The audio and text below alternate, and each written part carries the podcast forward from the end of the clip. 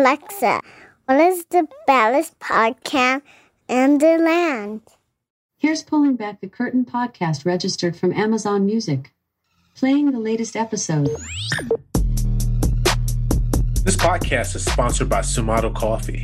Sumato Coffee believes that coffee should be unique and high quality from bean to cup. Beyond that, it starts to become stale. At Sumato Coffee, they're incredibly concerned and transparent about when your coffee is roasted. That's why they put the roast date right on the bag.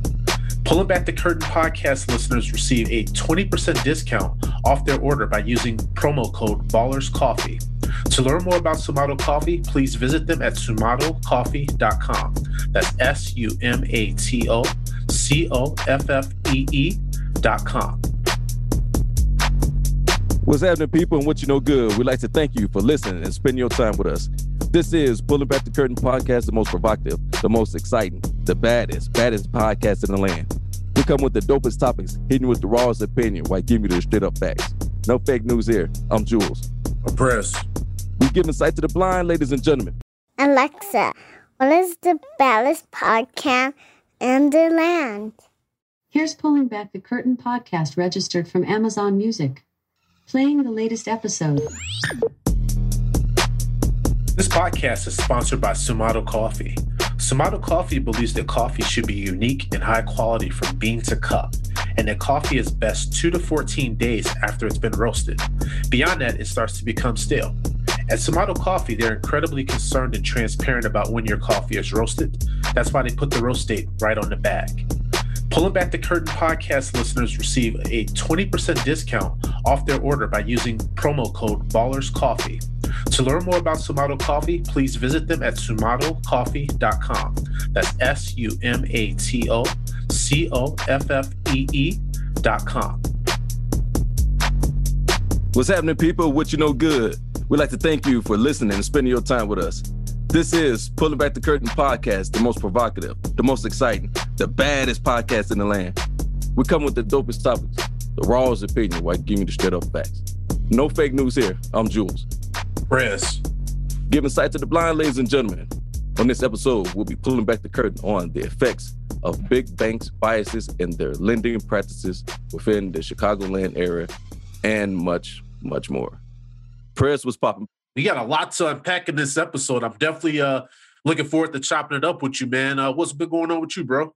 Real quick, I just want to, you know, I think we do a disservice if we don't. We've been informing our people, and I just want to inform them something else. Uh, I work closely with a lot of firefighters, and and I just want to, you know, give my condolences and my prayers and thoughts to the uh, Williams family. You know, Dwayne Williams was a retired firefighter who got shot and killed yesterday with a apparent uh, carjacking, and I just want to give my condolences and also tell people out there when you're out in the streets, just be mindful and be careful when you traveling to and from from uh, work and stuff like that and home, and just just just just just be vigilant out there. You know, it's rough out there, and a lot of people not working, a lot of opportunists, and and we don't want nobody you know hurt and killed over over uh, material things. You know, so I just wanted to just add that little little bit in there, prayers rest in peace uh, to to that uh, firefighter and his family. Uh, it's tough, tough loss.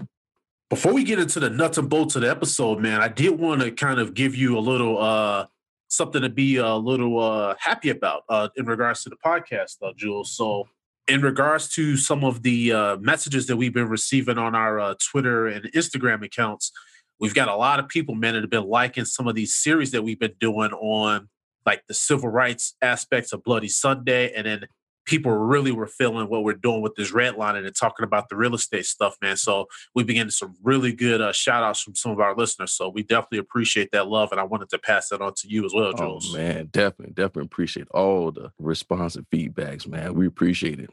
Yeah, I mean, and the thing about it is, like uh, we told everybody on season two, we wanted to make sure that we were hitting you guys with thought provoking uh, content. So it's good to know that our listeners are, you know, definitely receiving this content well and appreciate the work that uh, Jules and I have been bringing on each of these episodes. It's uh, it's been awesome for us to do this stuff, and in some cases, it's been emotional thinking about some of these conditions in the past. Now, some of these conditions still remain the same today. As Grandma say, food for thought. You know, we we giving all this information and educating people why we're doing this pod and you know we we we we do these things and I'm we also learning too so that's just just just excellent and stuff. And like you said, it's more things we can do and stuff, and we will be providing and coming with some some real dope topics and real raw opinions. So so we just urge and, and please and people just keep tuning in and tell your folks and tell old folks folks and their people to tune in and check us out. Yes, sir. Because uh, yeah, we're not going anywhere. we no, sir. Keep coming. Here we're gonna keep coming. So one thing that I wanted to talk to you about, Jules, uh, just with some things that I've kind of seen happen in the last week or so, and something that we didn't even get a chance to talk about last episode was uh, that Burt Bees uh, controversy that happened with the ad. Did you did you see that situation? I saw it and and and, and read about it and was like, still 2020, we still we still doing this, but okay, all right. And you know, and that was the problem. See, prayer. So we have a series of photos, right? Christmas uh images. You got four families. Three of them, you had a you had a, a you had a father, wife, couple kids. Second photo, father, wife, couple kids. Third photo, same thing, father, wife, couple kids. In the fourth photo, you have black female and two black kids. But there was no there was no father. Now, the first three photos I described, they all had have fathers or a male figure in, you know, in this in this photo it got backlash because it was like, wait a minute, you know, everybody got loving and a happy family. Well, how come this, you know, how come the black lady didn't have a, a father, a husband, or whatever the case may be, standing next to her with, with her kids? Not to mention, Jules, the fact that every one of those other families, there was a white family, there was a Hispanic mm-hmm. family. So for every right. different race that was out there, they showed them in a united front. Whereas with the black lady, she was a single mother. But go right. ahead. Man. I just want to make right. sure our audience kind of got that part of it. No, no, you right. They do. No, no, you're totally right. Because that's the important piece. That was important piece. All those three had different ethnic group and stuff, and they all had family, but the black ladies just only had two. And that was, I mean, the uh, had two kids, and and that was messed up, and it got backlash for it because it's like, well, wait, what? There's no father in the household, or just because the family's black, that means there's no father or role model or a male figure or something. I mean, what was going on?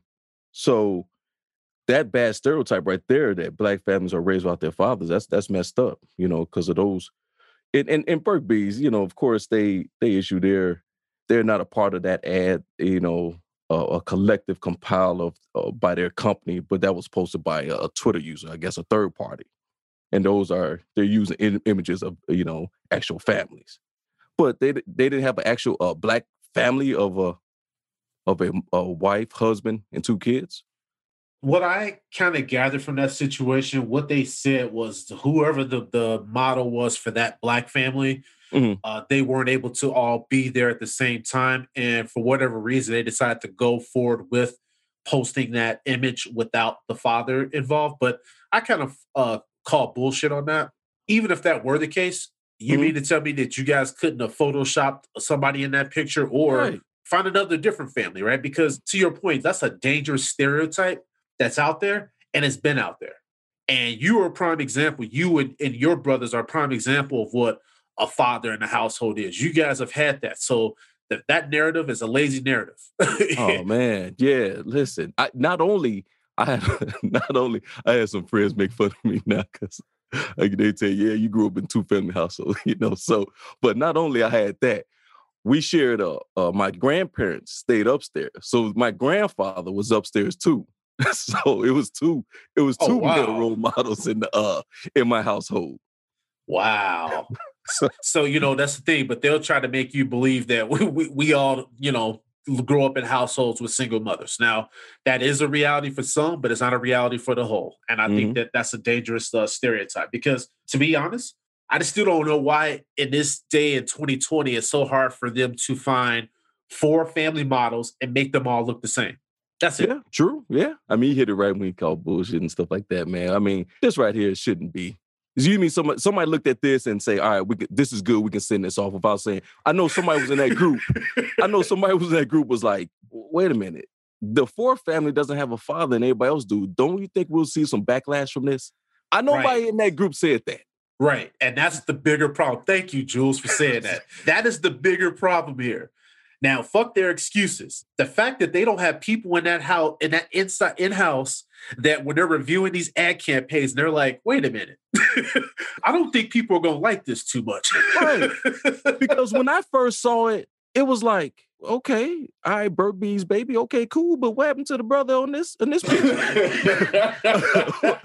what what the brother at? When he taking the picture, what's what's going on? and you know what? That would have been funny if they would have said, you know, in that fourth picture, our photographer had to go somewhere, so the brother ended up, you know, saying take take the picture. Yeah, they're like, you know what? It's okay. It's his, he's not important anyway. Just go ahead and take the picture for the family, bro. Damn.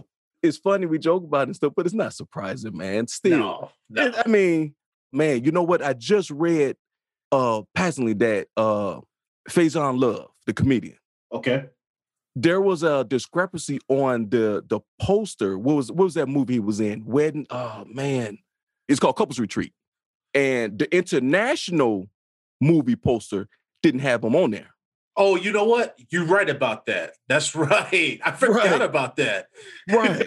it just it just hit me when we talking about this, and I just read that just passingly. I'm like, what are we? What, we can't sell or something? What, what you what you what you what what people telling us? I mean, what's going on?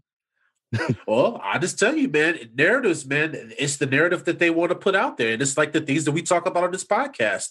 And this is why, you know, people of color need to wake up and see these things for as they are, right? Because when they try to tell you the areas that you come from are nothing, and they try to tell you that you're nothing, and people start to believe that shit, well, when you see examples of this and, and they'll try to tell you, oh, it was an accident. Nah, nah, I'm not buying that because all these companies right now have diversity and inclusion type people in house. So you mean to tell me that if Burt Bees had that person in house, that person and review this and say this is a good ad to go out? No, they obviously they don't either have that person in house or B, this never even came to their, their mind. They didn't see anything wrong with that image at all. Right. And you know, I was and you know, sometimes we looking stuff up and you know, Malcolm said this years ago. He stated about, you know, some people need to be re- re-educated on things so that, you know, racism that they have it in their heart to be to be eliminated. And he talked about the media as the most powerful entity on earth because they control the mind of the masses of the group here. We put stuff out that way about a group or or or, or a gender, whatever the case may be, you're you're kind of shaping some people's minds that way. If they're gullible and they and they blind and they can't you know read between the lines and see things and view things for themselves, you kind of put out this back, like I say, this stereotype that oh well, oh okay, so the black father's not in the household. When you look at this ad, and those are things that have to have to be eliminated and say, well, no. No, the women, the women, the black women don't have birth by themselves. They need a man. So I mean, so so yeah, like you said, prayers, man. There's there's some things like 2020. We you, you got to be better. You got to be better than this. I, I you know I get it. You know, Burt Bees. They said you know they sorry for the hurt image that they had caused, and they recognize the importance of portraying family in a way, and that doesn't promote harmful harmful stereotypes and stuff like that. But like we said, somebody in there saw that picture before they went to the press and was like, yeah, you know what? This ain't gonna go over too well. But they say, ah, forget it. What you know about it, Ricky? You don't know what you're talking about. Shouldn't anyway. So those are things we just got to get better. And then this should this, this should be a lesson to every other uh people out there who's promoting, selling things to, you know, just be more, just be more aware and cognitive of, of what you're doing and in an unbiased type of uh, approach here. Yeah, man. Because I would say I wish this was the first time that something like this has happened, but it's not. Macy's had a situation happen like this a couple years ago, um, and they also posted an ad where basically they had uh, the black family was the only one with the father not present. And I'll just say this point blank: representation matters, but it also has an impact when it's not done correctly. Mhm. So in these situations with Burt Bees and Macy's, they don't understand the damage that's done by ads that like go and reach millions of people. Shit, probably even more than that, right? And so Mhm. it's just dangerous, very dangerous.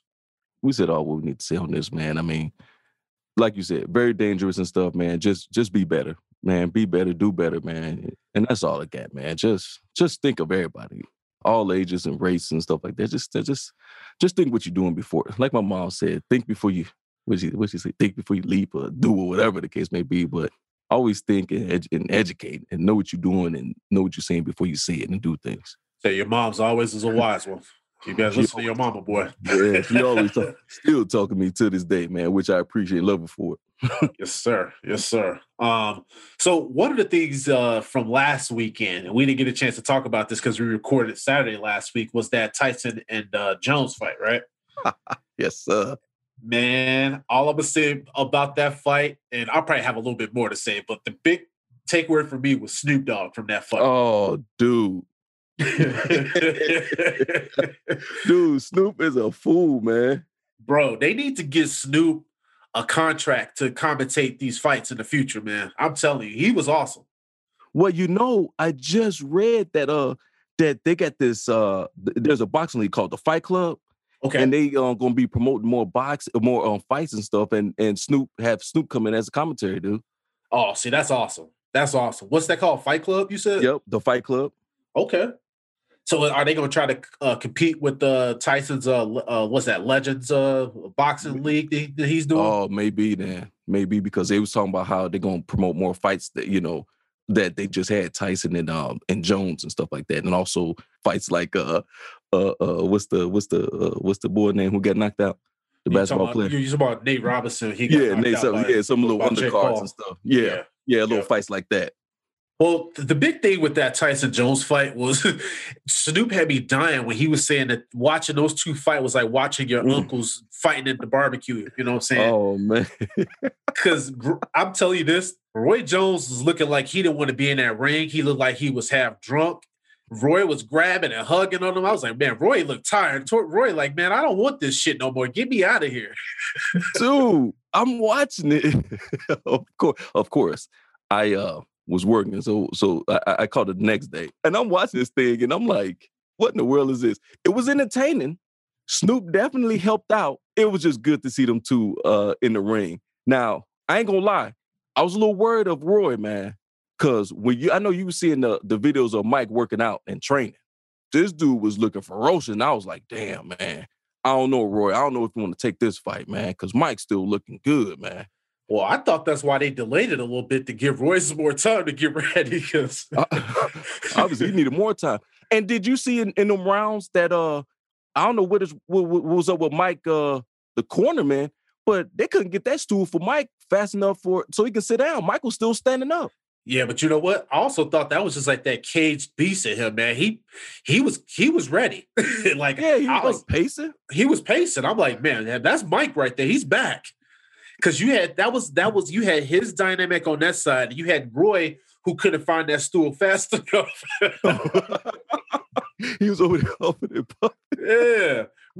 During the fight, they Roy's corner person said, Hey, are you seeing these punches? And he said, I think so. Hey man, Mike looked good, man. He was bopping and weaving and he was throwing combinations and body and head and stuff. Now, he didn't throw too much to the uh, to the head because he, Mike knew Mike knew Roy didn't have it in him. He had he had the gas. no. So he was pretty much throwing little body shots. Body shots. tapping. He He was tapping. tearing, he was tearing, he was tearing up the ribs. Ooh, we you was hearing them. You was hearing them punches. They asked Roy. He said he said that fight was hard. He said it was harder than he thought it was going to be. And, and he said, man, Mike hit hard. He said everything hurt. His head, his hurt, his head. He said everything hurt. His Ooh. arm should have his arm should have been hurt from wrestling with him for eight rounds. Like, yeah, he should he was all messed up, I bet. Now, normally, yeah, when you tie a person up, man, you you you trying to stop their their combination stuff like that. The only problem is, see, Tyson come in. Tyson was like what twelve pounds heavier than Roy. Tyson came in about 220, 222, 4, something like that. And, and Roy was about 210. So he's already a rate advantage uh, at, at going in. But you know what? One thing that I th- I saw that in this fight, where I, I know Tyson looked solid in this fight, and we all love Tyson, but a lot of people were kind of like, "Oh, I think Tyson can make a comeback." I don't think that that's um, something that he should do or think about Right. because if he co- goes into the ring, let's just say with somebody like a Wilder or a Fury, the point that Jules just brought up is the fact the way the Mike was coming in.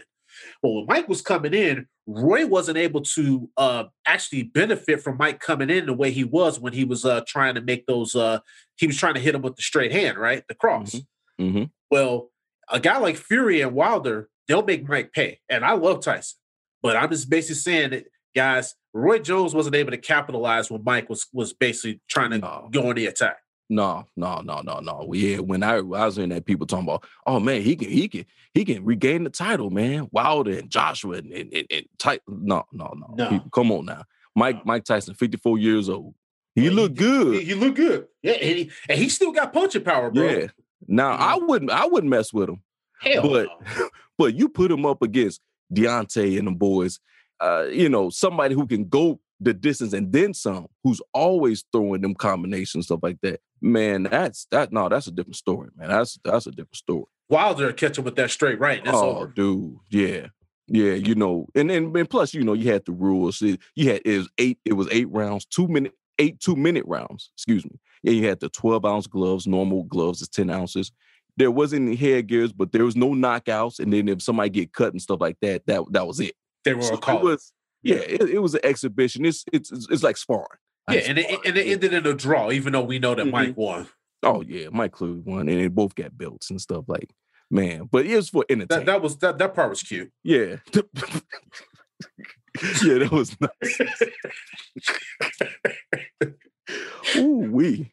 But you know that that right there, man. It was just it was just for entertaining. That's all. But hey, I was cool with it, man. With with Snoop and stuff, and and and good to see good to see Mike and Roy uh back in the um, ring and stuff, man. Hey, I thought it was I thought it was a good little good little event, man. Yeah, I didn't I didn't mind it at all, man. I I, I would just say that uh, Roy, he, he was just basically trying to just survive. And and I, and listen, a lot of people talk shit about Roy, but you try to get in the ring with a guy like Tyson, and you come talk to me about what you've doing, right? Mm-mm. Yeah, I give kudos big big shout out to Roy just getting in there. Because I'd have been like, "Oh boy," on Friday. They're like, "You want to fight Mike?" I'd be like, "No, Nope. Mm-mm. no, sir. I don't have a death wish." No. Uh, it's- dude. But it was cool, man. I can't wait to, uh, you know, future events. And what if they have like maybe Evander or or or Lennox or somebody else or you know, Ooh, I would love if he fought Lennox because I, I didn't like the way that that went with him last time with Lennox. yeah, Mike was on it. He was on his way. He was out at that time. He Yeah. Yeah. I, I still remember that man. All y'all crammed into my uh, one bedroom condo, man. We had about fifty people in there watching that damn fight. Oh yeah, dude. man, we was all geared up like man, Mike looking good and stuff like that, man. And nope, nope. oh, Damn you, Lennox. I guess Lennox was a conqueror, right? hey man, Lennox a bad boy, man. Yeah, he was. Yeah, He he. You know what? He didn't get a lot of credit. Mm-hmm. He didn't get a lot of credit, but he was a bad boy. Now, yeah. you know who else is a bad boy? Oh, who, who's it? Your boy Jake Paul. Ooh. Man, Prez, man. oh What, man. what, hey, Prez, what happened, man? I'm gonna tell you what happened. What happened was Nate should have had his ass in that ring. Now, Yeah. let's just be honest. That Paul kid, he's actually fought before. mm-hmm. And so when you go into the ring and and and you know this just like I do, because we both box, Mm-hmm. That ain't no sport that you play around with. You can't play box, bro. And so it's one of those things that you could tell that Nate didn't have proper training. And while I loved his aggressiveness, bro, that fight shouldn't have lasted as long as it did with the way that Nate was just running in on him like that. I'm like, bro, you don't run up on somebody like that and don't defend yourself. I was like, you know what? I heard Kryptonate. Kryptonate said that he was training every day, two times a day. That's what I heard. That's what I, I, I read or heard. Okay. Rather. Okay. Okay. What I saw out there, he reverted back to his street stuff because that's what you do in the street. Now, He looked, that, looked- like one of them fights to Rita. dude, I was like, this is some easy work. I said, right. who run and who runs at somebody with their hands down With their hands down. and their chin up? Whew. I was like, man, what is he do? I mean, running. running. And that, that's one thing. The only thing that I give, I give, okay, I, I take that back. I give Nate props for two things. First thing for getting in the ring, because anybody that gets in the ring, that's a level of respect there. And the Mhm. second thing was his aggressiveness. But anything after that, Nate, bro, don't ever get in the boxing ring again, fam. Don't do it. No, no, you know, not unless he just get back in the gym and just start training and really see. Here, the thing is, you got to put thousands of hours into it, thousands of hours. So once you get in these situations, you go back to your training. I don't, me, that he talking about working out for six days a week, two times a day. I don't believe that because what he showed out there was just he was he was not prepared. No, man. I, I don't see the training. What was he training Right. for? Right. I didn't see nothing. Was was this basketball training or is this boxing training? Because what I saw, I'm like, that wasn't no boxing training you did, bro. man, you eh. know, you you eh, and then you, let's let's be honest. When you're in there, it's a mind game in there. This boy, Jake Paul, Jake Paul six one, about buck ninety, so his reach is is is far more longer than than than Kryptonite because Kryptonite's only like five nine. Right. He's a little stocky. He's one eighty one. Right. So he has the power. But see, when you're a shorter fighter, you got to get in. And then when you get in, you don't run straight in. You got to you got to peekaboo it. You got to dip and dodge, and you know you got to do what what what, what Smoking Joe was doing. That's right. That's Man, right. you gotta, you got to get inside because all all Jake had to do was just stand back there and just jab you. But he had to do that. Hey, you was tailor made for him. You came in there and just with your hands down, he was just tagging you on the head, knocked him down three times. Yeah, he got him three times. And on that second knockdown, the ref gave him a couple extra seconds because I was like, bro, he felt like he was down there for like 15 seconds. I'm like, Mhm. that ref helping you out, bro. right? Yeah, Because remember, Nate was like, he hit me in the back of the head. I was like, nah, son, that was on the ear, bro. yeah, it was on the air, man. He hit with the overhand right and, and and got him. And then that second round, man, he came up. Man, the dude hit him with that left, and that was it, man. I was like, oh my God, he was down there for a minute. Bro, I didn't think he was going to get up. Man, that was scary, you know, because, you know, all jokes aside, you know, because my thing is this, man. You know, the internet was buzzing after that fight. I mean, there were so many memes that were made with Nate just Mm. laying down. I mean, man, shh. but I'll say this, man. That fight should not have been commissioned. I'm sorry, but I got to blame whoever the California Commission, whoever the, those people were. this is on y'all because that fight should have never happened, man. It should have never happened. I tell you what, man, I, I give a big shout out to uh to Kryptonite because I wouldn't have got it. Well, well yeah, but if, but for him, if I had his skill, I wouldn't have got up in there. Well, that's the thing. But if you had Nate's like, you know, because Nate's an athlete, bro, like professional athlete. I mean, let's very Mhm. athletic guy. He should have just had a better training system around him, man. If if I if that would have been me and I got money and, and a platform like Nate Robinson, I would have reached out to like Floyd Mayweather's camp and say, hey man, you got some people that I can work with over there on, on your team that can get Right. me ready for this fight. Right. You know Floyd would have been down for that because I mean Floyd came, came to his rescue when he got knocked Yep. down and was telling the other, you know, those black athletes in the NBA to stop clowning them, which I respected because I'm like, yeah, man, I'm like, half these guys is talking that shit. That same thing would have happened to them too. hmm You know what I mean? It's it's it's it's it's messed up because uh you know you know us press. We gonna we got your back. Until we bro. don't. Listen, just take everything like my like my supervisor tell me, take everything like a grain of salt, as a grain of salt. Keep a stiff upper lip. He said, take everything as a grain of salt. Listen, you went out there, dude. You went out there and you gave you gave you you gave your best. You gave it your best. Now you know what you need to work on. yeah, a lot. so so keep your head up. Listen, hey, it's one of them things. Now, the what made it bad, even more worse, was they was talking trash. Yeah, I know. I know. And Nate said he was gonna he was gonna beat his ass. So Not I that- Yeah, Ugh. that now that's the part that you're gonna have to eat because you go out there, you box and you lose. Hey man, you know what? Hey, the guy just had a better night. right, Happens to everybody except Right. for uh, Floyd. So right. So it's one of them things. But when you know you talking trash stuff and you lose, hey man, it's one of them things, man. You just gotta, hey man, I just gotta eat this, man. I lost. I was talking big, big stuff and I lost. And hey, you either two things, man. You either train, do a rematch, come out better. Oh, oh, damn, come out better, or just hang it up. Like, hey, I tried it and didn't work out on something else. On to something else, bro. You, you rich. Go play some basketball overseas, man. You'll be all right. Because I'm gonna tell you one thing.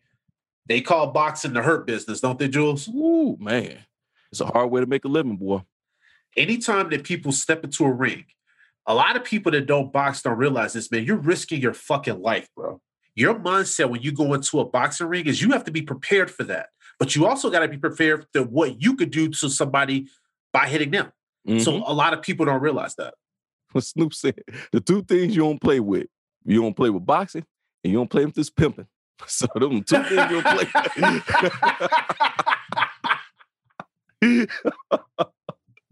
oh man. that is awesome. You said you don't play with boxing, you don't play with this pimping, baby. Them two things you don't play with. Serious business. Those serious business there. oh my god, he right. he right. oh, that, that's the perfect. That's the perfect segue, man. That was awesome, man. Audience, uh, we wanted to finish up our series that we started last episode on redlining. So, in our last episode, we talked to you guys about the historical aspects of redlining. Where on today's episode, we're going to talk about more of the modern day practices, mostly when it comes to banking and financial institutions in the ways that they make their lending decisions. One of the things that when Jules and I was talking about doing this episode, we started to think about how are the different ways that we're being affected, who else is being affected by a lot of these decisions. And you know what? We just said, you know what? Let's pull back the curtain on what these banks are doing to us today. And so, what we're going to do now is highlight why mostly white affluent neighborhoods look so different from any inner city neighborhoods in this city. So, I'm going to tell a quick story uh, for the audience, and then I'm going to let Jules jump in here. But growing up on the south side of Chicago for me, and Jules also grew up on the south side of Chicago, we couldn't help but to run into the city's disparities anytime we left our homes. You know, so I grew up in the Chatham area in the South Side. We would have small pockets of quiet blocks, but then within that quiet neighborhood, it was surrounded by neighborhoods that left a lot to be desired. Uh, a mm-hmm. lot of neighborhoods where there was a lot of shit that would pop off, right? And mm-hmm. so you have to think about anytime we left our neighborhood to go into any other neighborhood or even to get to school or to go wherever, there was a chance that things could, you know, be kind of fucked up for us. And so that was kind of our life. And so we mentioned on the last episode that a lot of the inner city neighborhoods were left dead in the wake of some of the, the, the practices that were put into place back in the day. And those neighborhoods are still left to rot today. What happened was valuable resources left these communities. For me as a kid, it was really weird when I went to school because my grade school or elementary school was almost maybe like 40 to 50 blocks away from where I lived. So whenever my brother and I had to take a bus to and from school, we basically passed projects, project, project, blocks and blocks of projects and, and empty buildings and vacant buildings and lots and just like destruction. And, and you would see, you know, people that are not in their best mind frame, if, if you guys know what I mean. Mm-hmm. So there was a lot of mental warfare that was being played on us as young kids that was just trying to get to school. And so a lot of times people don't understand that for young black kids, by the time they even get to school, you don't even know what they've been exposed to. You don't know their life. You don't even know what's been going on in their household. So there's all type of different dynamics that are at play here. And a lot of times these teachers aren't prepared for what the hell they're going to face when they deal with these children. Because uh, Jules can tell you guys, I wasn't the the best uh, student for a teacher to have to deal with because I had a very uh, independent streak. I wasn't really trying to hear what nobody had to say to me. It, it, was just, I was a different sort. And a lot of that was just based off the, the things that I encountered as a youth and also the way that I was brought up. And so a lot of times people just don't really understand the kids and kind of what they go through. And that's kind of like what we want to talk about a lot of this stuff with this episode because there's a lot of conditions that are basically created and then these things basically are passed down and instilled in people. And until people break these cycles, that's just how these situations will be.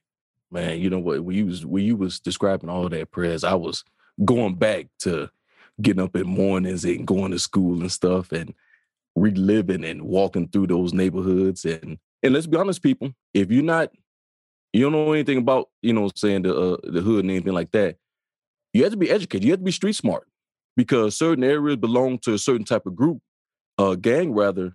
And if you just happen to be wearing some type of clothing or you you wear some type of hat or a logo, remember uh press you wear them starter coats.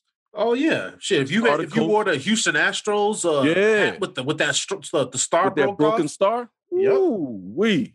You just mind your business, just walking and stuff, and, and, you know. But those are some of the conditions that a lot of us that grew up in in these neighborhoods. They'd be like, Shawty, fix your hat. You'd be like, oh, I didn't even realize my shit was uh, right. messed up. All right. I remember I had one cat, I was walking to the store and he asked me, was I part of this gang and stuff? I said, no. He said, yeah, what your hat was broke off a little bit to the to the left. I said, oh no, man, hey, man, good looking out. Because no, you know, he saw it. I wasn't, I'm just going to the store buy some candy or something. But you know, these are some of the uh uh elements and stuff that we go through and stuff coming up, raising up in the hoods and in, in order to to get out and go, let's say we have to go, President, we had to take the bus, public transportation, go to school. Because first, my parents put me in in public school, but they realized and knew I wasn't not no knock to the that public school at the time, but they wanted better. You know Right, what I'm saying? Not right, saying right, that rightfully so. You know, not saying that public schools are are bad or you not get a good quality education. You know what I'm saying? I'm not here to, you know, go into that. But they want it better. You know what, Jules? I'll say it for you. Okay. His Okay. parents did not want him in that public school system. And thank God that they took him out of that system. Because I that's another issue that goes on in this country, especially in Chicago, where they've made education so elitist that the people that don't have don't have access to quality education. And the people that have, their kids are the ones that are considered the gifted. So go ahead, man. you I know just- what? Hey, you know what, Prez? That's that's another topic, man. Dude, we just hit on something. Yeah. That's another topic. I, I Future episode alert. Yeah, I ain't want to go there, but man, hey, bro, hey, I appreciate you for it, man. I appreciate it. So, you know, so but by getting there, by getting out and going to a better high school and stuff like that, uh, grammar, you know, grade school or, or high school and stuff, I'll have to go, you know, go out the uh neighborhood. But while going out, there's different different traps. I like to call them.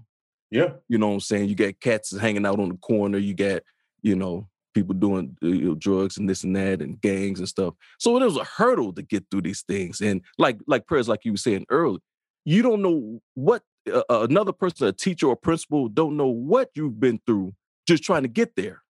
Right.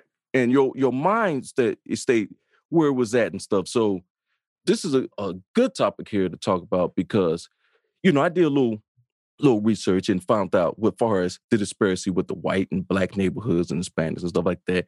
You know, according to WBEZ 91.5 Chicago, they found out that 68% of the dollars that being loaned for housing purchases went to majority of the white neighborhoods. Now just think about 68.1%. While far as blacks get loan 8 8.1%. But check this out, in the Hispanic neighborhood, 8.7. So the Hispanic neighborhood just got a little, just a little, just a little uh, higher of a uh, of loan far as far as in, in the black community. I thought that was real interesting. Yeah, I mean, for me, and and yeah, that's that's a really key stat, and that's definitely something. Um, as we progress through the episode, I think that's something we should definitely touch back on because that is a nugget right there that Jules gave you guys that I I want you guys to ponder.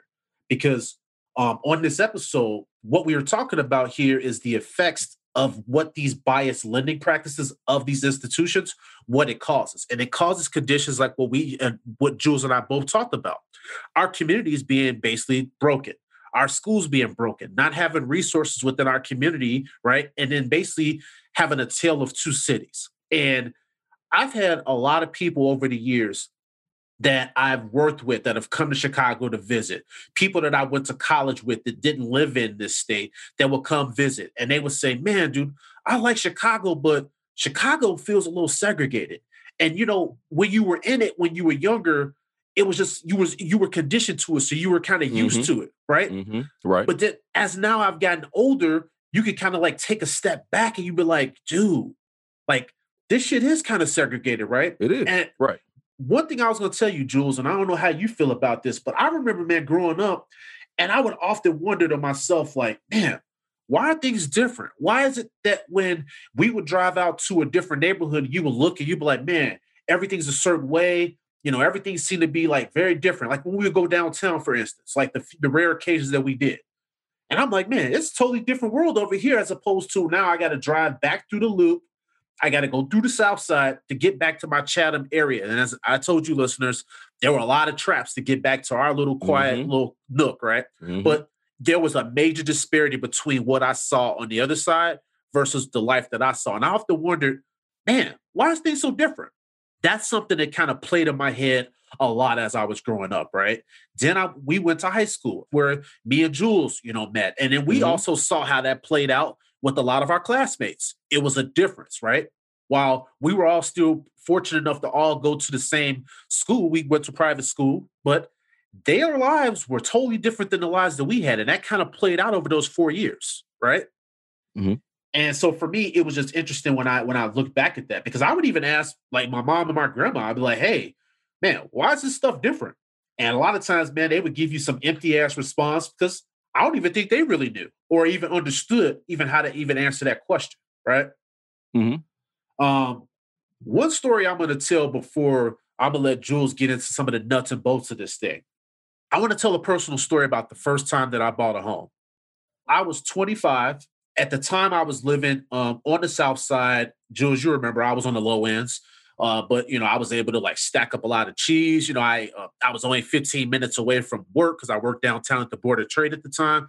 Life was good, man, because I had access to everything I needed. Right, I had a car, so if if, if the things weren't in that neighborhood, which they really weren't, well, I could drive five or 10 minutes to a different neighborhood, get what I needed. But the biggest thing for me was that convenience to get to and from work, right? Being able mm-hmm. to have access to the loop. Also, mm-hmm. being able to look outside of my window and having a view of the whole entire Chicago skyline. That was the dopest thing to me. So I said to myself, you know what? I'm tired of renting. I'm tired of basically throwing money away. Cause that's kind of even at a younger age, I, I realized like, no, no disrespect to people that have to rent, but I just always saw like, you know what? I want to own something. So I started to work with realtors and I said, hey, here are the areas that I want to look at. Every area that I wanted to look at was within that area where I was staying because I loved that commute, right, Jules? And I mm-hmm. just loved that it was central to like my family. I had pretty much pockets of family all over, so I didn't have to go out far. Real convenient for you. It was real convenient. However, I ran into an issue with the banks.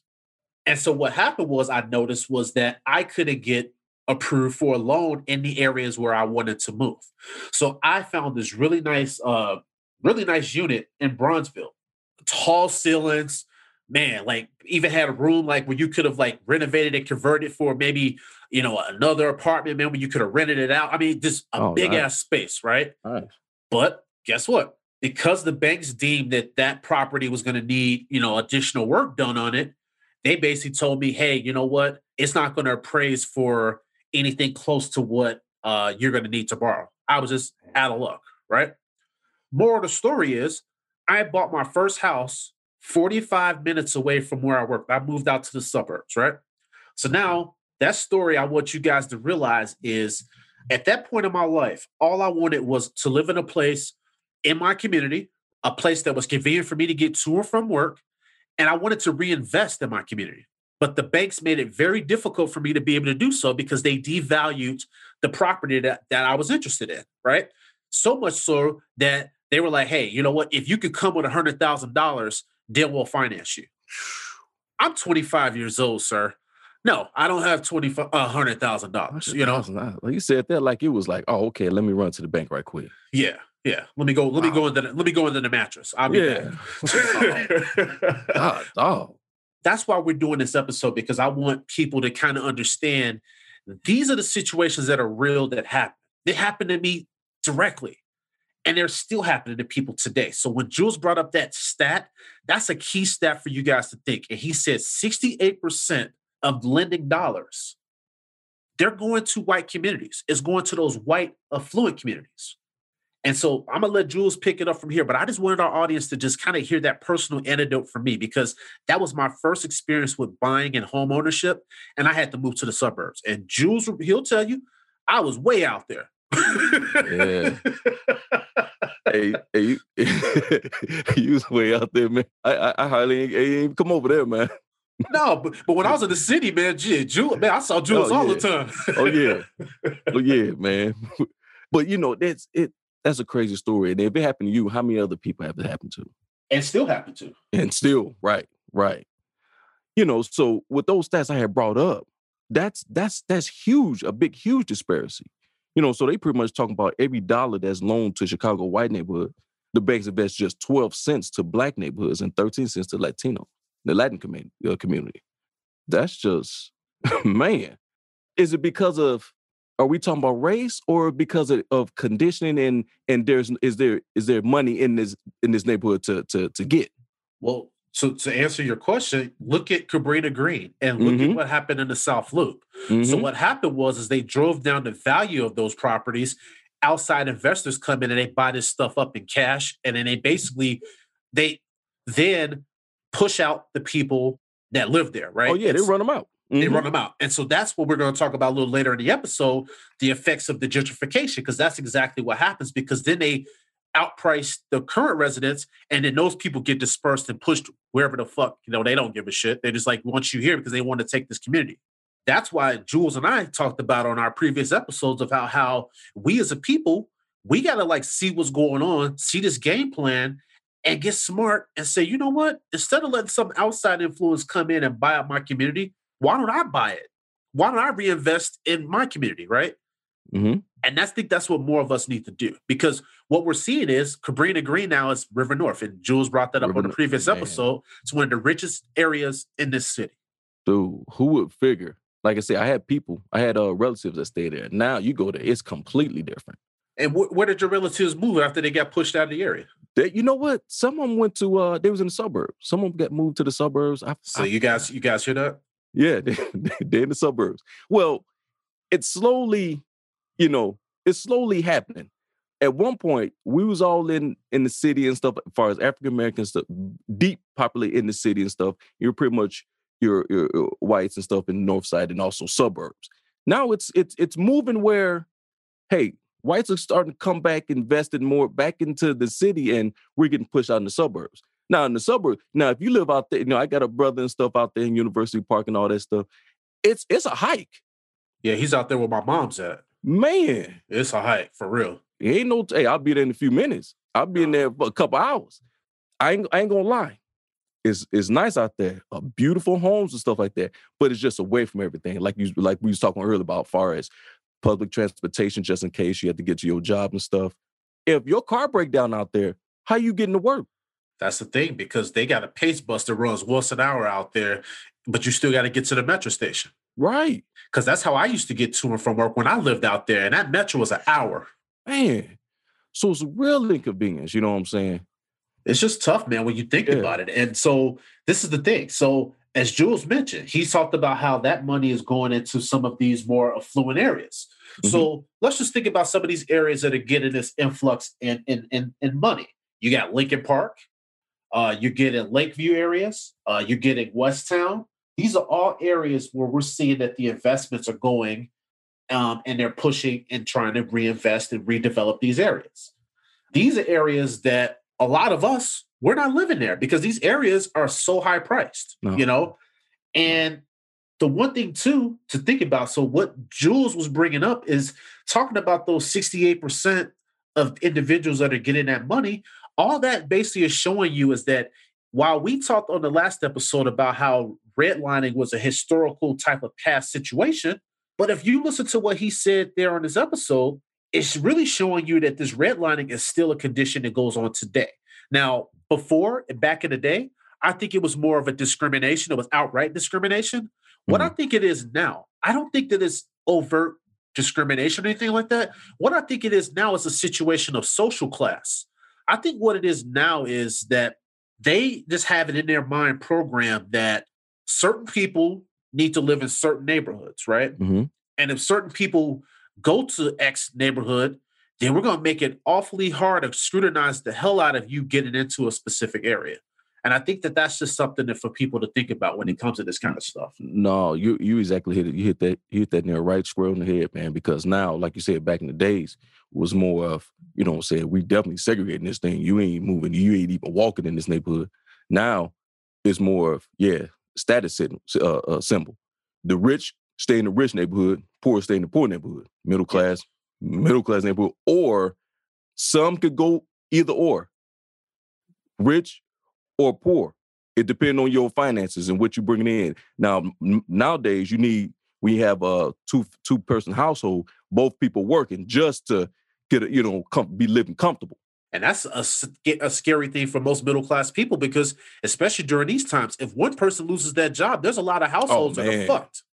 I got a partner, man. He stay up north, and you know he tell me the mortgage and stuff. Like I'm like, my God, Yeah. you know that's just you know I like to pay for peace of mind, but man, I ain't selling my soul. You know, I'm, I'm good on that. you know, and, and and and the thing is, there are plenty of areas in the neighborhood and stuff like that in the uh in in the hood and stuff like that are that are good, and you got good uh your good uh homes and communities and stuff like that. You know, investment is the key.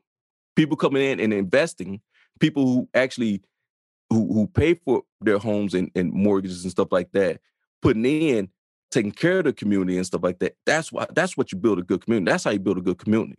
People working like the uh, block I'm on, everybody work. Everybody keep their uh, community, their lawns and houses together and stuff like that. Everybody talk and know each other like it was back in the day. We man, we used to press. We used to coming up. We knew everybody on the block.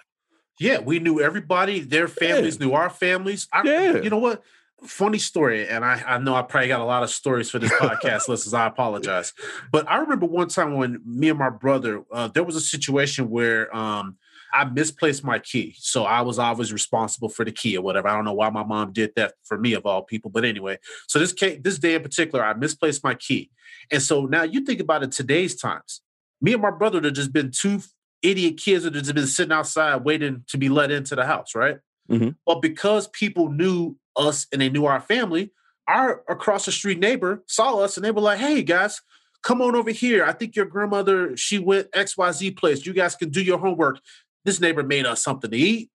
We doing our homework. We chilling. My grandma comes back. We go back to the house. That's another difference of our community, how we used to help each Mhm. other and we used to be there for each other. That doesn't happen today. No, no, that's what we need to come back. And with on all that all, all all of that, you know what I'm saying, is relevance and, and correlate and stuff like that. Because if you have people that come in and invest in these neighbors, you have people, you have families that come in and buy these homes, and working people and stuff. Working people want their property updated and kept and clean and stuff like that. And they invest and they care. Not only they care about the family, they care about their homes, they care about the community, they care about their neighbors, and that's what that's how you build a strong community. That's how all that collates or it correlate with far as these homes and disparities of whites and blacks and Hispanics and stuff like that. Because now you getting investment in, on these white neighborhoods where you leaving, you disinvesting on with the black and the, and Hispanic neighborhoods. So what are they going to look like? They look like what you see now, and it's a- it's amazing that in Chicago, I can travel all over this, all over the United States. And when I see shadiness and stuff like that, well, guess who else I see? I see blacks and I see Hispanics. When I see these these these disinvestment neighborhoods, you know, the place I go outside of Chicago, this I see the same thing, and that's messed up. And that's why we bring, uh, you know, why we talk about this and on this pod. You know, because you had brought up, but yeah, your Chatham neighborhood, prayers where you come up from. You know, Chase Bank have two branches in that Chatham neighborhood the total of 80 million bucks from 2012 to 2018 that bank only made 23 home purchases loans from 2012 to 2018 so that's like three loans per year in a in this middle class black neighborhood. But in lincoln park area they lend over 980 uh, 80 million.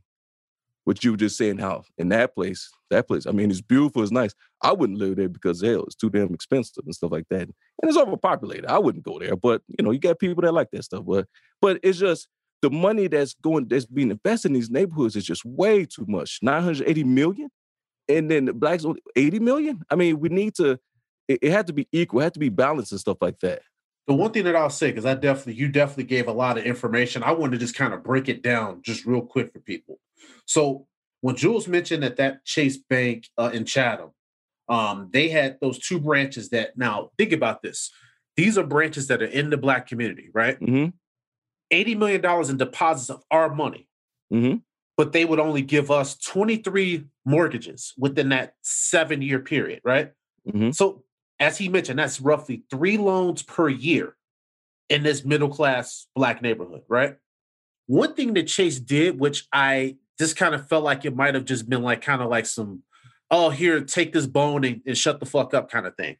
what They do. pledged to invest $40 million in 2017 to promote economic opportunity on the south side and the west side of the city, right? okay But this is my thing. Y'all wouldn't have had to do that if you were just loaning the money out to people that are basically deposited money into your banks. So think Right, about this for a second. If they would have basically given out loans in the black community, similar to what they gave out to those white communities that we talked about in, in Lakeview and, and Lincoln Park, that would have been an additional $829 million in each of those years for Chicago's black neighborhoods. So I'm just getting ready to just, I'm just going to really just go in real quick. Mm-hmm. okay Now, Jules mentioned about the fact that when he sees certain things happen in this community, he sees who the culprits are. But we also have to like pull back the curtain a little bit and look at why those things are the way they are. So when you disinvest in an area, you strip that area of its resources. You put these people in situations where they feel like they're less than. So then they're gonna they're gonna basically act like they're less than because these people have no sense of who they are. So I talked about the story about when we were coming up, when the neighborhoods had pride, when they had value. But now we see that over time, these neighborhoods, these individuals that had these homes, they're dying off. The neighborhoods that they basically had these homes in, these homes are just sitting either on the market, they're foreclosing, or these homes are in basically in declining shape where somebody needs to come in and remodel and rehab those homes. So now in our communities, we have these homes that are just sitting there. We have communities that don't work together. Why is that? Because it's that crab in the barrel mentality where mm-hmm. if one person gets out, they want to try to drag you and pull them back. That's not the way that this system was designed. Jules and I talked about on this podcast the resiliency of our people in our earlier times. But what happens is, though, is over time, we've seen that resiliency be stripped away. And that's what we're dealing with today. When we look at the tale of these two cities in Chicago, you got one tale of people that are doing the damn thing, and you got another tale of people that just for whatever reason, everything's been taken. But then it's a problem when they want to basically bring these things to attention. They want to basically bring light to these situations. Jules and I have mentioned we are not asking for any sort of special anything. What we're asking for is the same fucking opportunities that are basically being given to these other communities. If individuals have the credit worthiness, as I mentioned on the last episode, and if they have the income level, there's no reason why we can't qualify for loans. There's no reason at the age of 25, when I had a credit score of 800, when I had a couple thousand dollars in the bank, enough money to put down a deposit on this property, why I was basically forced to have to move all the way out to the boonies. There's no reason that that should have happened. And that's the kind of stuff that happens. People are being forced to move to areas that are inconvenient, right? While other individuals then have the resources to now come in and swoop in and basically take over these communities. That's what I wanted people to think about. I don't have anything for come back on that, man. That's that right there is just it is what it is right there. All we ask for, all I, all I could do is to speak the facts, man. That's dude, all. like you said, all we you, what you want, what I want, the same thing. All we ask for, just the opportunity, just yep. equality. That's that's and it shouldn't be much to ask for, but we still asking. So maybe I'm gonna play devil's advocate a little bit. Prez, is it because the neighborhoods are are, are not as markable. hear me out. The Cabrini Green area, right? You had your uh, your family. You said some people mm-hmm. used to live up in there, right? So that area, anything that touches the water, anything that touches the loop, you got to think about that. That's valuable land. And so that was something that they coveted. So in order to be able to get that, you got to push people out. Think about the South Loop. There's areas mm-hmm. along the South Shore line that touch the lake that now we're starting to see people are trying to come in and basically buy up. So what I see is the areas that are vibrant is what they want. Well, let me ask you this: or what is it? Is it credit score? No, because think about this. You know where I'm going, but I know I'm you're just, going. Okay, okay, but hear me out because I got I got something else that I, I basically saw. so did you know that Ernie Banks, uh, Mr. Cub, Mr. Cub, okay, he he used to live on 82nd and, and Rhodes, long long time ago, right? So I'm sure the house since he sold it has had multiple owners. But you got to think about it. This is a home that has like prestige to it. It should damn near be a landmark, right? So, okay, right. I read a story where the owner of that property uh, was looking to sell the property, and there was an investor, a, a black woman. She wanted to come in because she wanted to start building up some of the properties over there and basically, you know, try to fix the neighborhood up. So what happened was her and her husband both are basically entrepreneurs, strong credit scores, money in the bank, the whole nine. They went to the bank to get a loan to buy Ernie Banks' old property. Mm-hmm. They they agreed to buy the place for one hundred and sixty thousand dollars from the uh, the seller. Well, the bank went back and said, uh, "We're not going to approve this loan because there's ninety to a hundred thousand dollars of work needs to be done at this property, and so we only value this house at ninety thousand dollars. So if you go back and talk to that seller and basically uh, get them to agree to basically do this sale for ninety thousand dollars as opposed to the Mhm. one sixty, then we'll give you the loan. So this lady Wow. says, so my only choices are is to cheat somebody out of seventy thousand dollars in equity out of their home that they basically worked their butts off into basically earning for Mhm. themselves, or you're just not going to give me the loan. Or the other option is now I have to go and get funding, or I have to go find a loan, or I have to borrow out of my savings. So you know what this individual did? They had to end up Mhm. basically borrowing off of their life savings to come up with the difference because they didn't want to cheat the uh, that seller. Oh, And then the bank loaned them the money. So then they were able to buy Ernie Banks' house. And our listeners, if you want to look this up, 82nd and Rhodes is the house, so you'll see the work that they've been putting into this house to build it back up. But they had to go through all those hoops and hurdles to be able to buy this property. And this is not the only story like this, because I know people that are realtors that exit uh, realty strategy here in Chicago, and they'll tell stories about how they've had 30 to 50% of their deals on the South Side Mhm. Basically die because of the same situation where whatever deal, whatever dollar amount they would agree upon, they go to these lending institutions and the lender would say, We're not approving it at that level. And it- it's Mhm. all because they devalue these properties. And I want our listeners to understand why is it that they're only doing that in certain neighborhoods? dude, you took the question. I'm, I, I'll just say, why is that? you took the question. Why? You know what I'm saying? Why is that? Because here's the thing: you're gonna get your money back. Yeah. I mean, because if you look at it, you okay, hundred. Uh, what was that house going for, Mister 160. House? One sixty. Okay, you got to put a hundred. What is it? About a hundred thousand dollars worth of work into it. Yeah. Okay, that's two hundred sixty thousand dollars. If they're willing, and, and I'm pretty sure they're going, they might get a uh, a loan to to fix the house up. It's all going back to you. So, what you think the, the people ain't good for it? Well, that and that's the thing too, because like, and that was to your point when you asked about the credit score and all these different factors, and even from my own personal situation, these factors don't matter because there's a lot of us out there that have the credit score Right. and this and that, and they're still denying us, and so we have to look at it for what it is. Also, one other thing that I want our audience to think about: Ernie Banks had that home on the south side that he used to own is a 3,500 square foot property, which is pretty big for uh, a pretty big property three bedrooms. Now, if you look at that same property, and if it was, let's just say, 4,000 north, it doesn't fucking matter, just somewhere up there, Right. that's a $1.3 million Oh. property. dude, you ain't kidding. Big difference. Big difference. Some of the homes on the north side, you look at it like, oh man, it's nice, going for millions. You sit up there, you give you put this back over in the hood. You, hey, this is a hundred thousand dollar house mm-hmm. because of the, you know, because of the location. Right. Location, location, location. That's what they always tell you, right? Until they take that location. Until they- then- right. Until they take it. Oh, you know what? This is a good, this is a good spot over here. Yeah. I like this. Huh.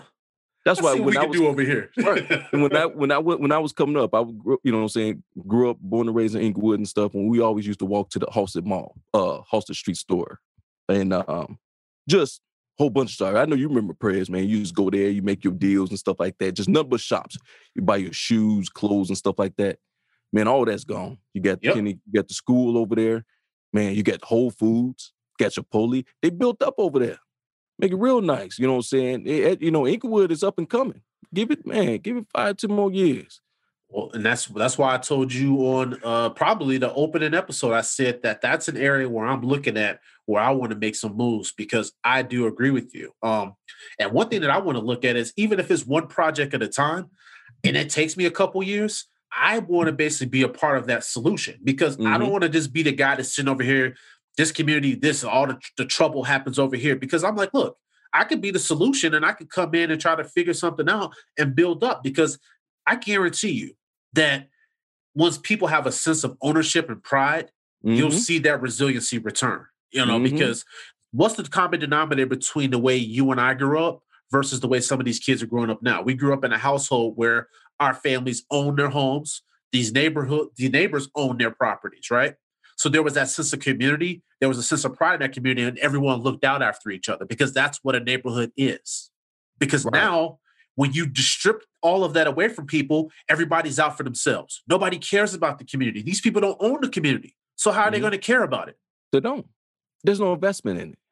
they was given, you know, Section Eight or somebody left them. We ain't even talk about, you know, they inherit the home from a family member, big mom or a big or granddaddy or whatever the case may be, and they didn't. It, it, it was given to them, so there was no no no no no no heart into it, and no no hey this is mine's and it's you know you, you know you're proud and you humble and stuff about it and you didn't take care of it and either go the banks either go and foreclose or you get run down or you end up leaving for some reason and stuff like that and there go this property sitting. It's on a foreclose it's been abandoned and we know what happened when houses in the hood be abandoned. Cats go up in there strip the copper out take appliances it be used as a trap house dope house the house, you know, take, you know, unfortunate stuff happen. Girls, you know, say get snatched, raped and stuff in there. I mean, this is real stuff that's going on in these communities when you have abandoned houses. Yeah, and the thing about it is though, that's one part of it as well. I'm also looking at the part of it too where these effects of these lending practices, not only with the crime, but you got to look at the education. You got to look at the, mm-hmm. the, resources. You got to look at the pride. You got to look at yeah. all these different factors. But think about it the wealth. The wealth that's not being passed down. So right. look at our counterparts. If they have someone in their family that unfortunately may pass along, right? Well, that person is probably going to leave something behind for them, right? Mm-hmm. That will then help that person to then move themselves up into life, right? And, and be able to position themselves better. Well, when we have these situations where we're not even able to own homes, then where are we passing anything down to the next generation? Where are those assets being passed down to? There are none to be passed down. And I will just tell you personally, I've never inherited a cent from anyone. When people in my family have passed on, we've been fortunate and lucky to be able to bury that person. So for me, it's going to be on my back and my shoulders to make sure that I'm able to pass something down to the next mm-hmm. generations. And that's a challenge that I don't take lightly. There you go. And more of us need to step up to that plate. Dude, I was just about to say that, man. We all need to start doing it. We don't got to repeat this cycle. You know what I'm saying? We don't got to repeat it. We can break it now. But you know what I'm saying? We got to be willing to put in the work and say, you know what? I'm not going to live like this anymore. And I'm not going to leave this world and not with, with, what they call old money, leave old money behind and stuff to help. What you're doing, you're helping your your your your generation. You're helping your seed, your family to to to, to better when when when you gone. Listen, we ain't living forever. We can't take this stuff with us. Right. So if we get so we move into a house and we pay the house off, you know what? It is ours. Yeah. And we, you know what? The next person, you know what? This is yours to take and take care of, so you can raise your family and then some, and and, and the next and the next generation, the next generation. Yeah, and and to have pride in that. Um, yeah, I'll say this too. When I think about the banks and how they view properties in the inner city that need to be fixed up. Um, I almost feel like instead of these banks throwing money at a problem, because you never can fix a problem by throwing money at it, you actually have to get to the root of the problem, right? I think there's not enough people in this world that are willing to actually put in work to actually figure out solutions.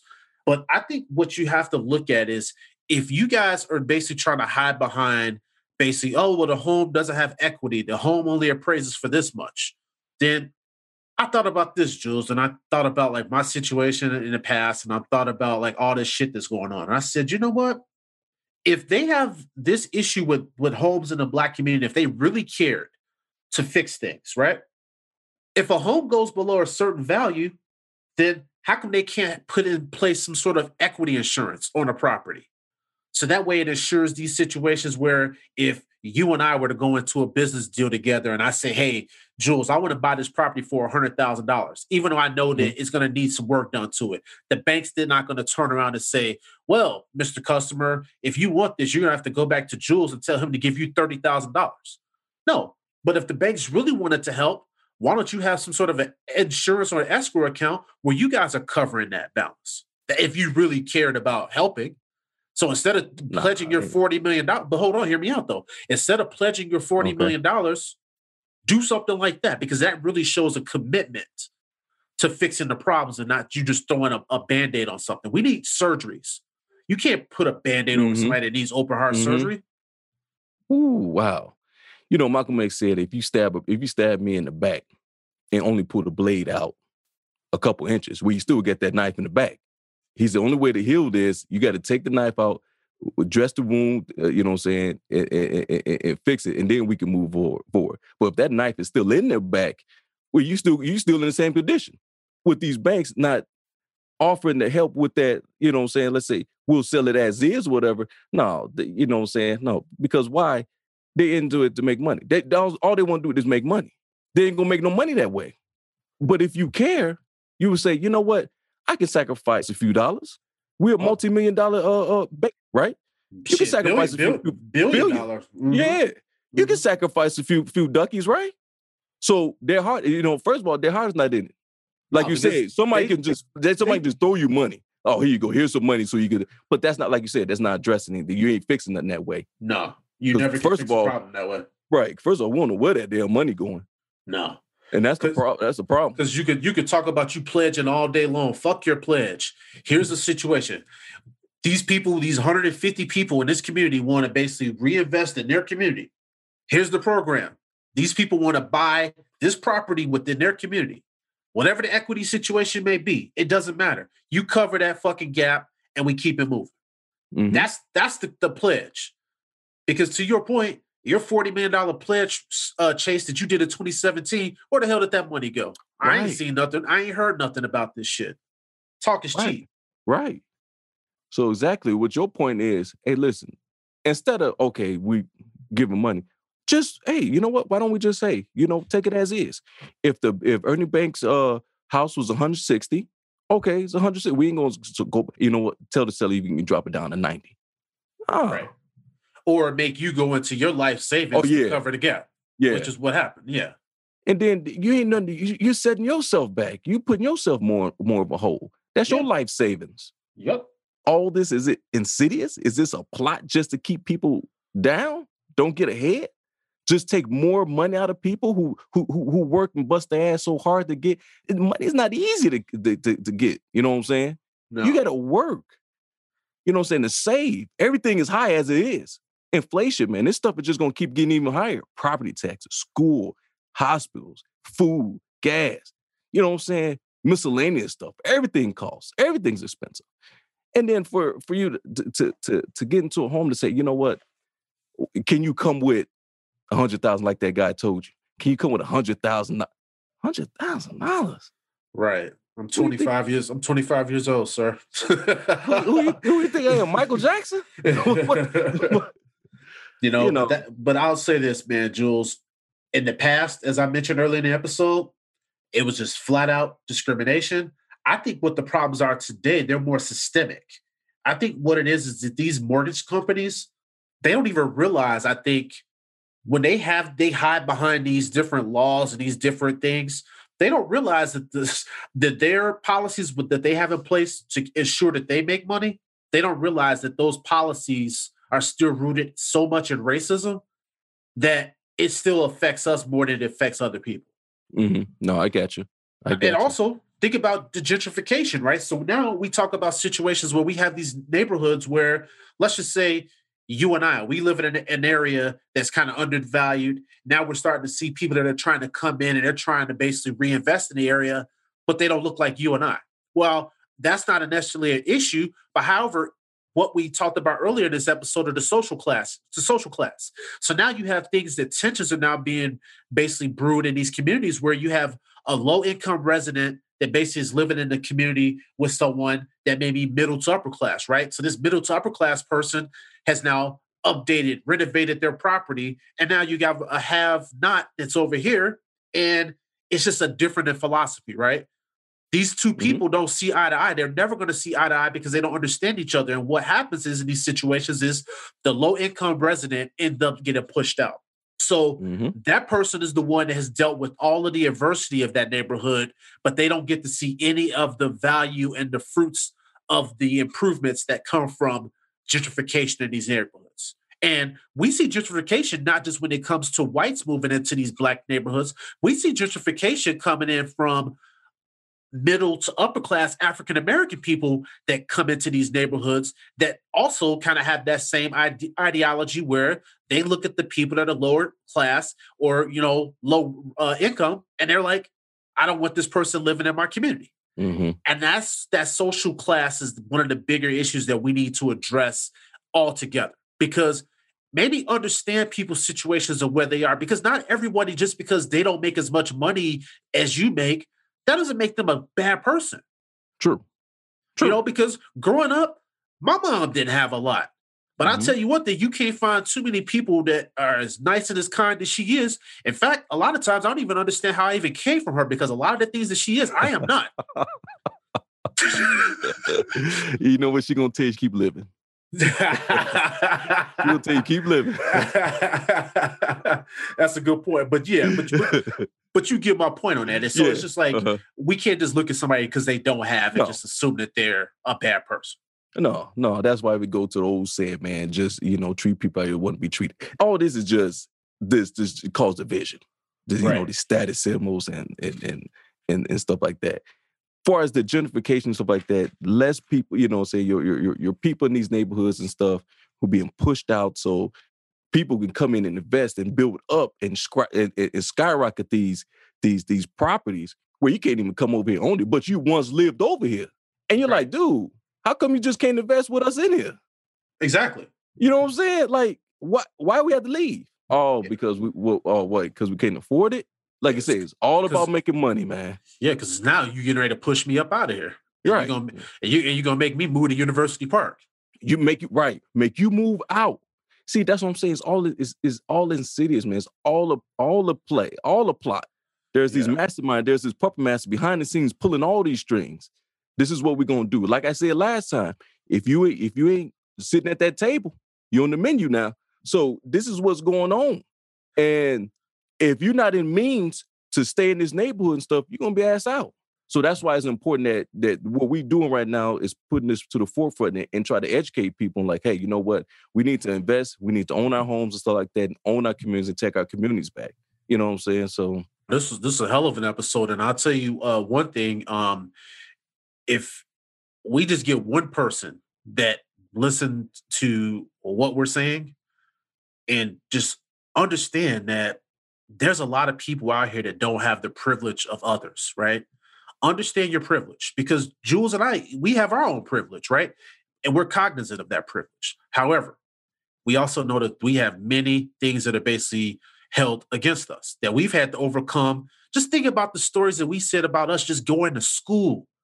There's some of you, your life was basically you went up and you went to school, and school was cool, right? Your mhm, class, you had no worries. Well, guess what? Some of us had to worry about what was going to happen when we tried to get home from school.